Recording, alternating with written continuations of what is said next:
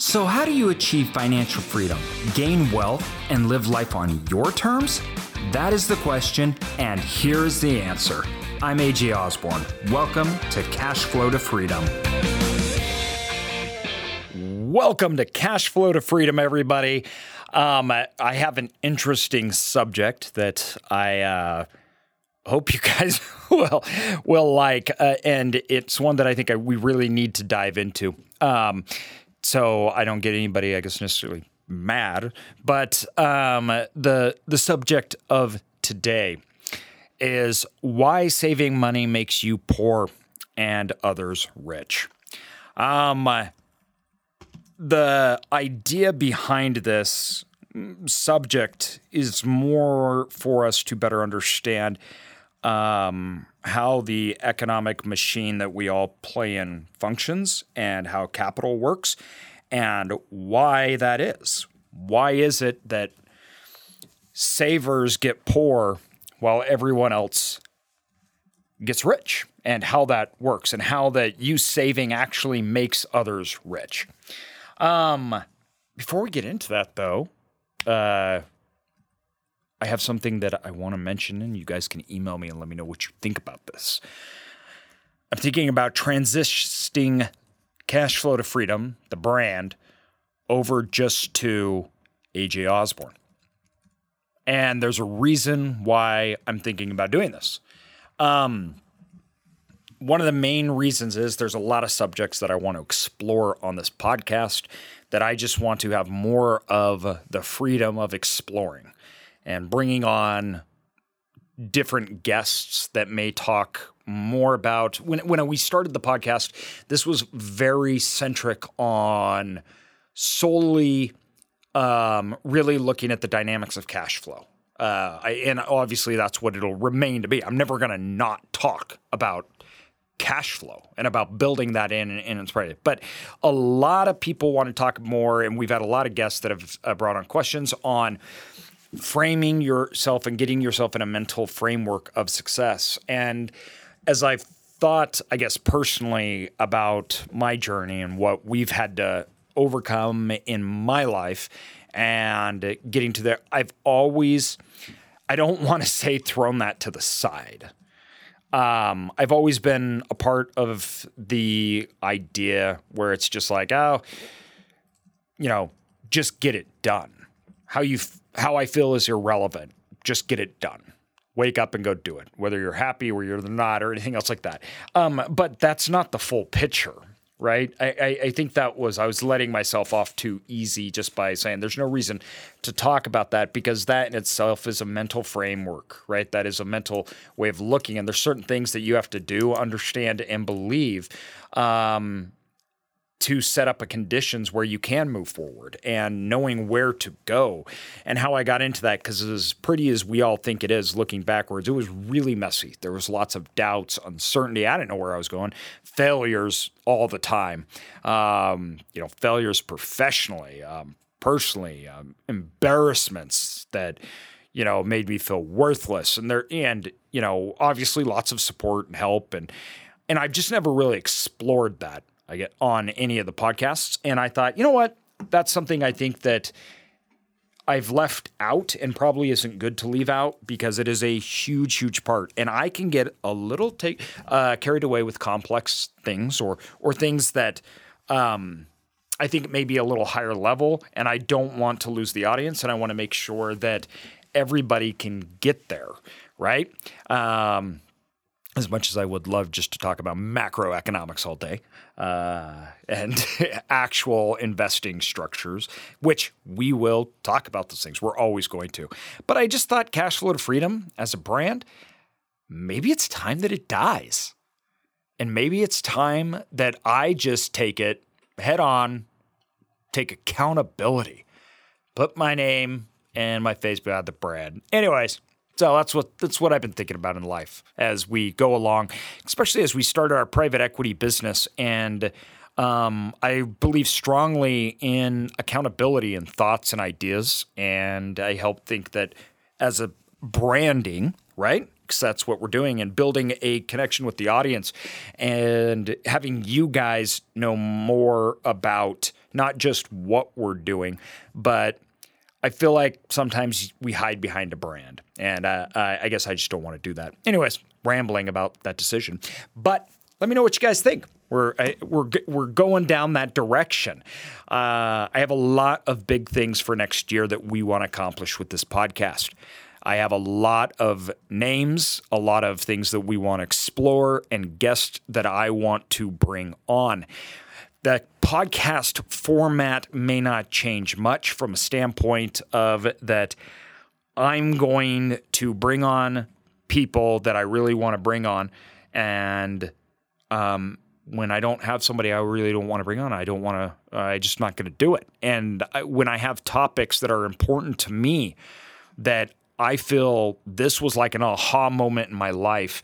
Um, those things I feel like I need to express because I'm hoping that it can be an aha moment for somebody else in their life.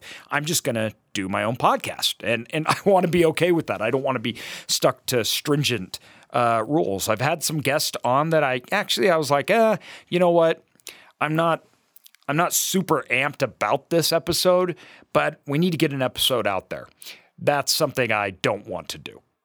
I really want this to be focused on quality and I want it to be focused more around what I wish that I would have had and I think that I need today in my my my progress and moving forward and what I think you guys need. So, anyways, with that, all that that fluffy stuff, all that housekeeping stuff. Um, you know, I guess too, one of the reasons I've been thinking about this, yeah, you see, I can't even drop this. I'm just going to keep going back to it. so, one of the reasons that I've been thinking about this and also doing it is all of this comes out of my own pocket. So, I don't make money from this podcast. I don't do, you know, anything else like that. I'm just paying for it. So, I want to make sure that if I'm going to pay for it, it's all around absolute top quality and that it becomes more of a legacy thing for me and that it is something that I can be not not just super proud of, but like almost like a journal, an audio journal of gems that I can go back and I can give to other people that I can pull out. All right, now I'm really done. I'm closing up that thought. I'm shutting the door. We're going to talk about money and why you saving makes you poor and other people rich. So, this is a topic that is understood probably in a basic sense, but never really grasped. Um, and I need to take in two parts of it. We're going to give simple, then I'm going to talk about case studies, and I'm going to talk about how people get rich uh, or wealthy, excuse me, and we're going to talk about that's relationship with wealth uh, the relationship with wealth and risk. So, to get started, we'll keep it in its simplest format.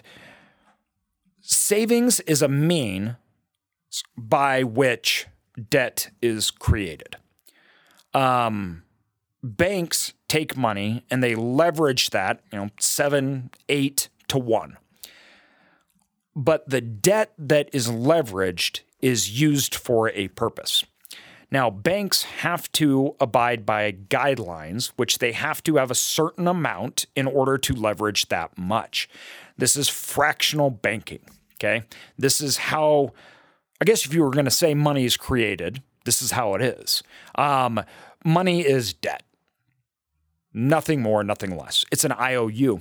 And I think a lot of people have a idea that putting money in a bank means you have cash sitting in a vault somewhere where that doesn't exist. That's not, I mean, it's, you, we have trillions and trillions of dollars. Like I think what it is, something forty trillion dollars or something crazy. Um, all of which is debt. Uh, we have actual currency, maybe a trillion. It's not a lot. I should get the exact numbers for you, and I'll, I'll, probably look that up and get it for you. But it's a, once again, it's a fraction of what money is actually. Money doesn't change hands. It's all ones and zeros and money fluctuates. Money supply fluctuates. It grows, it expands, it contracts. It's a it's an evolving, ever-moving thing. But in life, we've been trained to look at it one-dimensionally. We don't look at it how it really is and as a three or four dimensional being, which um, is used throughout time and space. And I know you're like, AJ, are you on like psychedelics here? You're talking time and space. What the crap does that even mean? What I mean is when you put your money in, all of a sudden one becomes eight, and eight people receive your money. And they take that money and they leverage that money. And then it becomes multiple points. And there's IOUs and contracts which change the ramifications and change the realm of time that those dollars work in. All while you think your money's just sitting in a bank account. Now, the bank pays you to have it sitting in there, but it pays you like 0.5%. Well, interest rates that they're getting are 3 4%. And inflation the target inflation is 2.6%. We'll just use 3% as a simple number. The bank is trying to get an interest rate higher than inflation, and they pay you so low um, that your money is worth less every single year. So, this is the first thing you need to understand. Your money, your cash loses, you lose money every single year.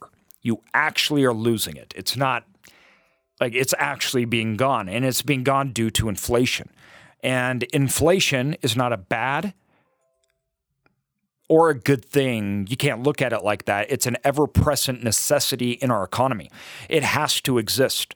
The government is very incentivized to create inflation, as is banks, businesses, and everybody else. Um, inflation is part of the process of growing. Too much inflation can shock the economy. Too much inflation or the rising of prices of goods and services going up too fast can cause um, recessions. We've seen this happen, right? So when we had a massive spell of inflation right before um, I was born, that lasted a long time.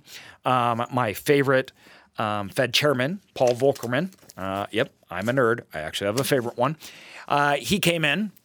He's just like he was like six two or three or something like that. He was a tall, pretty tall guy, bald head. Yeah, he was like six four, and he said, "We have runaway inflation. How you take care of inflation is you contract money supply. You get rid of money." Because there's too much money chasing goods and services within the economy, that's causing inflation, that's causing problems in the economy. So we need to contract that. You do that by allowing interest rates to rise. So interest rates skyrocketed. Now, the interest rates skyrocketing plummeted the US into further economic crisis, but it took care of inflation. Inflation ended, and we went into a new golden age of monetary policy in the United States. What they learned was very simple. You do not let inflation needs to remain present as they, you know, they kind of understood, but you really need to contract that uh, or to watch money supply and you need to watch it closely and you need to let interest rates move up and down in association with money supply that is tied to interest rates. So the Federal Reserve is looking at inflation that will dictate what they set uh, what they want their interest rate targets to be. There's no inflation right now, so they have very low interest rates. Um, the point of this being is interest is uh, or inflation is important and it's not going anywhere. Every time that there's inflation, it's like this invisible thing that lowers debt. Now, if you're a country like the United States that borrows ungodly amounts of money because you're absolutely addicted to it, um, you need to lower that money. You need to lower your debt burdens. Now, you could just, you know, not borrow or pay it off. But that's ridiculous because then we couldn't spend our money that we want to spend um, as a US government. We'd actually have to, as politicians, do something. So the easier way to make sure that this money or this debt load keeps eroding away is to cause inflation. Because if I have a 3% inflation, the money that I borrow today, right? That money now is worth less. So that debt obligation goes down every single year. This is one of the guiding principles of real estate and how people get wealthy. If you buy a uh, house for $100,000 and you put $20,000 into it, and 10 years later, that house is worth $150,000, your debt to equity has changed massively. You're in a much more secure position and you have much more wealth. Well, that's the same for a country, that's the same for a business or anybody else. So they need inflation. They're making inflation by pouring money into the economy, by creating stimulus and reducing interest rates and doing things like quantitative easing, bailouts during COVID. This is all to pump money into the economy. All right, now that I'm off on my inflation talk here, that means every single year your money is worth 3% less. Well, if it's sitting in a bank account and you're getting 0.5 every single year, your money is worth 2.5% less. But that's not just the only that's not the only reason that, you know, you get poor and other people get rich. Another reason is because when you put that money in, the bank uses that and they give it to other people. Those people invest their money so that inflation benefits them. Well, now that inflation is benefiting you in the goods and services that they provide that you have to use. Your own money's actually working against you. Your own money is being put to work to sell you things, to rent you things, to work in the economy and benefit off your hard earned money that you have to go spend. So you're in you are facilitating economic growth while not participating in it. This is what you have to understand. The when that money goes out, the people that take it and borrow it. Okay, now we're moving into a case study. Now we're going to talk about me. And we're going to talk about how I utilize OPM, other people's money. You all put your money into the bank. I go to the bank. The bank gives me that money. I go buy an asset that I make 20% on. Okay. Now, that 20% that I utilize, I go and I go out and let's say I uh, turn my property around, I make more money on that through increasing rents. Through the increased rents, value goes up. I refinance that with the bank that your money's in. And I take that equity out. So the bank has to put that money into it and I get to pocket it. So I get to pay, pocket all my money that I put into that asset plus more into my pocket. This is a risk shift.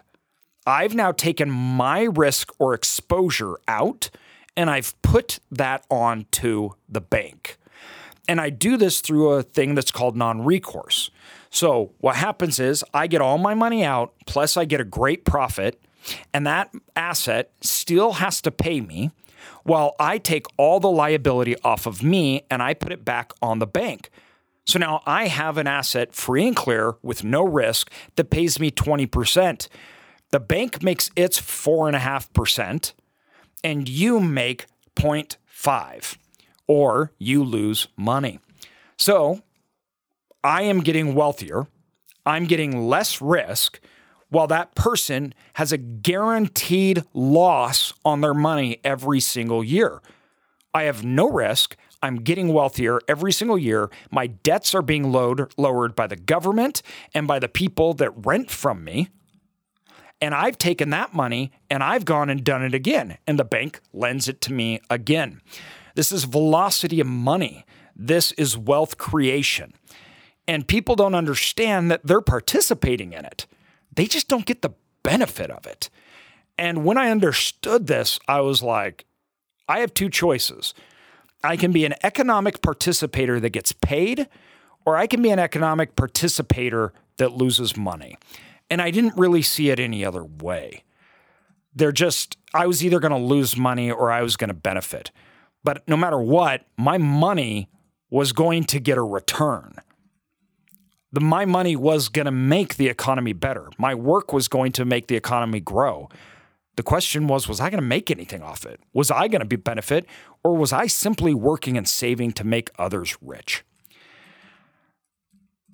Good or bad, that doesn't really matter. It's how the economy works. In fact, I think it's good. The problem is education, that we don't know what's happening, that we're taught you need to go work and you need to save your money. And that's all you need to do. Well, you're fighting against a down current. You're trying to go against the current because you're saving money every year, which every single year you have to save not just an additional 3% to make up for your loss of the previous year, but also another 3%. So you're actively, you can, and two, this is after you pay taxes. By the way, that property that I talked about, that I refinanced, got rid of all my risk, took all my money out, and get paid every single year, that also makes it so I don't have to pay taxes. Um, this is kind of the holy grail of wealth. And once you know this and once you figure it out, you can't unknow it. You can't not see it. You can only participate in it. And everyone should know it, and everyone should see it, and everyone should participate in it. And really, that's kind of my goal with this podcast, with everybody, with all this other stuff. It's it, you guys got to know and you got to understand this because it's not when people are like, you know what, I'm not really, I'm not an investor. That's not my thing. And I'm like, well, no, you are. You just don't get paid to be. I do. So that doesn't make sense to me because you are investing in the economy. In fact, too, you're taking the risk. You're just not getting paid. That doesn't sit, that never sat well with me. Um, maybe I'm just the oldest child that wants attention and I want to be included. And that's not fair, which is probably a lot of truth to that. But it is. It just is. I'm like, that's not fair. And two, when I say it's not fair, don't get me wrong. I'm not talking about out protesting, knocking down doors. That's not fair. Give me my money. No, I mean, that's not fair. As in, AJ, you're not being fair to yourself. You're not making the decisions that would allow you to do the exact same thing and participate because all of us can. All of us can do this. There's no one that cannot not do this. That doesn't exist. There's imaginary barriers that we put in front of ourselves and lead ourselves to. You have to understand, though, the arc of success is one that is proven, it is one that is earned. And the economy makes you earn it. The economy makes it because of risk. Now, this is where we get into risk. Banks don't know what to do with their money. So, for a bank to go out and invest their money in a storage facility is very scary because they don't know even what to do with it. You talk to bankers, they don't know even the economics of storage or why it would even be good. So, then why are banks investing in this asset class or multifamily or anything else? Because they have somebody that does. And that somebody would be, let's say, me in self storage or multifamily, somebody else, or whatever that asset class is. So the bank says, we're giving you the money because it's too risky for us. You need to put it to work and you need to get good use out of it, right? So they're giving their money to others for them because the risk they have is knowledge. So, what did the bank get for it? The bank gets 4% or 4.5%, right? And then the guy with the knowledge or the participant gets everything else. And then, of course, obviously, the, the savers are the ones falling. The bank's the intermediary, and they're just simply taking their little cut in this whole entire system and how it works. Um, but you can put your money to work and you don't even need the bank. You can give your money to people to work. You can give your money in commercial real estate. You can put your money in the stock market. You can start investing for yourself. You can seed fund businesses. This comes after you save. Remember, the only reason you save is to invest. And people that are perpetual savers are perpetual losers. And they are people that are losing because their cost goes up and what they get paid lowers. And so that spread kills you. I don't mean this to in any way, shape, or form be like a man, this is a depressing podcast. No, I just told you how it's working and how you can take advantage of it. And I think one of the reasons we don't, and one of the hard parts is, is this stuff takes time. And because of that knowledge, that risk portion, banks aren't going to just go give you money. So people are like, well, banks won't give me money. You're like, well, have you earned it? Have you earned the knowledge to get that bank to say you're more trustworthy than me? If a bank thinks that you are, um, you don't know more than they do, then that money transfer to you is more risk than them doing it themselves. Well, that doesn't make sense. The bank needs to give it to somebody that has better skills and knows more than them so that they can put that money to work safely for them. And if you're not that person, why are you whining and crying that a bank's not going to give you money? Why should they? That doesn't even make sense. So you got to go earn your stripes, so to speak, right? You got to go out there and you got to make this happen. You got to show people, investors, bankers, you got to tell them why and show them why with results on how come you should be an economic steward of capital. Or you need to find the people that are and you need to back them. Why just let the bank do it? Why don't you do it with your capital? Bypass the middleman because the middleman's not paying you. Now, what you get with banks is obviously a security from the federal government that says if the bank goes belly up because they give it to bad people, right? Which, you know, we saw in 2008 and everything else, we're going to bail them out. So it's better to have it with us than everyone else, which I viewed the bank as an intermediary point. It's where my capital goes to sit while I'm giving it places to go and putting it to work. And then I use that relationship as I put capital with the bank to get more money than I ever put in by leaps and bounds to the bank. So that relationship, that symbiotic relationship that I have with the bank, I'm the beneficiary. And you need to ask yourself when you're working and with your money, are you the beneficiary of your capital or is somebody else? And two, I mean, I literally think this. I go and I ask the bankers, what do you loan to? What asset classes? Where are you loaning it? Because if my money's in it, I'm always curious who am I making wealthy? Who's getting rich off my money sitting in this bank account? Um, I have no problem with it, right? Only to the extent that it will be me where that money actually goes to, that I will be in control. So, I know this is kind of a long ramble about it, and it may be things you guys already know. I don't know.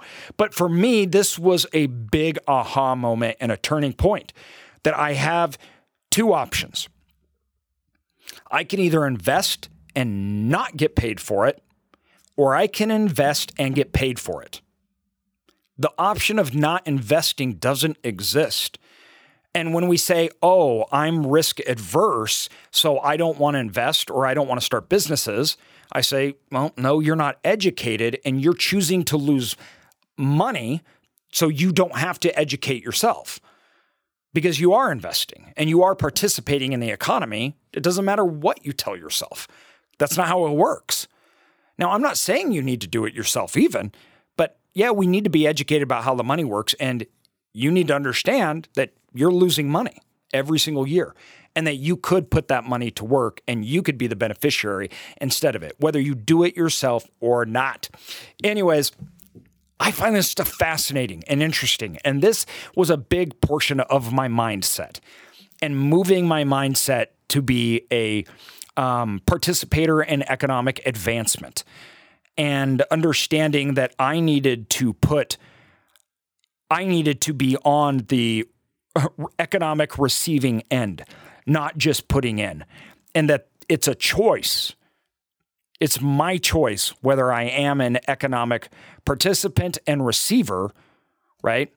Or if I'm just simply there to make others wealthy and invest in others without getting any return. So think about it. Ask your bankers when you go and you go, yeah, I don't know, however much you have, 5,000 bucks in a bank account, 500 bucks, I don't care. Call your bank and ask them, who do you lend to? What building projects have you guys funded? They usually brag about it, right? And they tell you about it, which they should. They should be proud. But then I want you to look, and then maybe you could go find those projects, find out who's doing them, ask them how much money they're making off it. What percentage return do they get? Then you can simply whittle that down. So if it's an apartment complex, and he says, I make 15% and it's $2 million. Okay. And that $2 million, right? You have 2%, that's whatever it is, you know, 0.1 or 1%. You just work it backwards and you can see exactly how much money you would be making, or your money is making, excuse me, now it would be making, is making in that investment. You're just not receiving it. When I started doing that, um, it really changed my ideas about how I needed to go. And then obviously comes the next idea where I thought, yeah, but that's super risky and they're risk takers. And then I found out that actually they were shifting the risk onto the banks and onto bondholders. they didn't even have the risk. They had no money in it. They were making all the profit and they had no risk. And it was at that point that, you know, head explosion going, wait, what? How's this work? I'm guaranteed to lose money. They have no risk and they make money and become wealthy. Um, so, anyways, great mind mind game. Go go look go look at where your money's at. Look at where it's going and think through that. Then think about how you should be in the driver's seat and ask them. You know, you find that project and say, "Well, can I invest with you?" And guess what? They're probably going to say, "Yeah." And you say, well, then why am I putting my money in my bank account and getting 0.5 where I'm guaranteed to lose money? And they're just taking my money and giving it to you. And then it goes into that project anyways. So think about it, guys. Ponder it. This holidays, when you're out shopping and you're buying things, just remember it was your money that created that thing. And it was your money that is using that service, that is purchasing those goods, and somebody's making money off those things. And ask yourself, is it you? If not, what are you going to do about it? Thanks, everybody. Have a good one. Thanks, everyone, for listening to this episode of Cashflow to Freedom. Be sure to subscribe to us for more and feel free to check us out at cashflow with the number 2freedom.com or find us on Instagram and Facebook. And also, if you could leave us a good review, that would really help us continue to build out our content and our community. Thank you so much.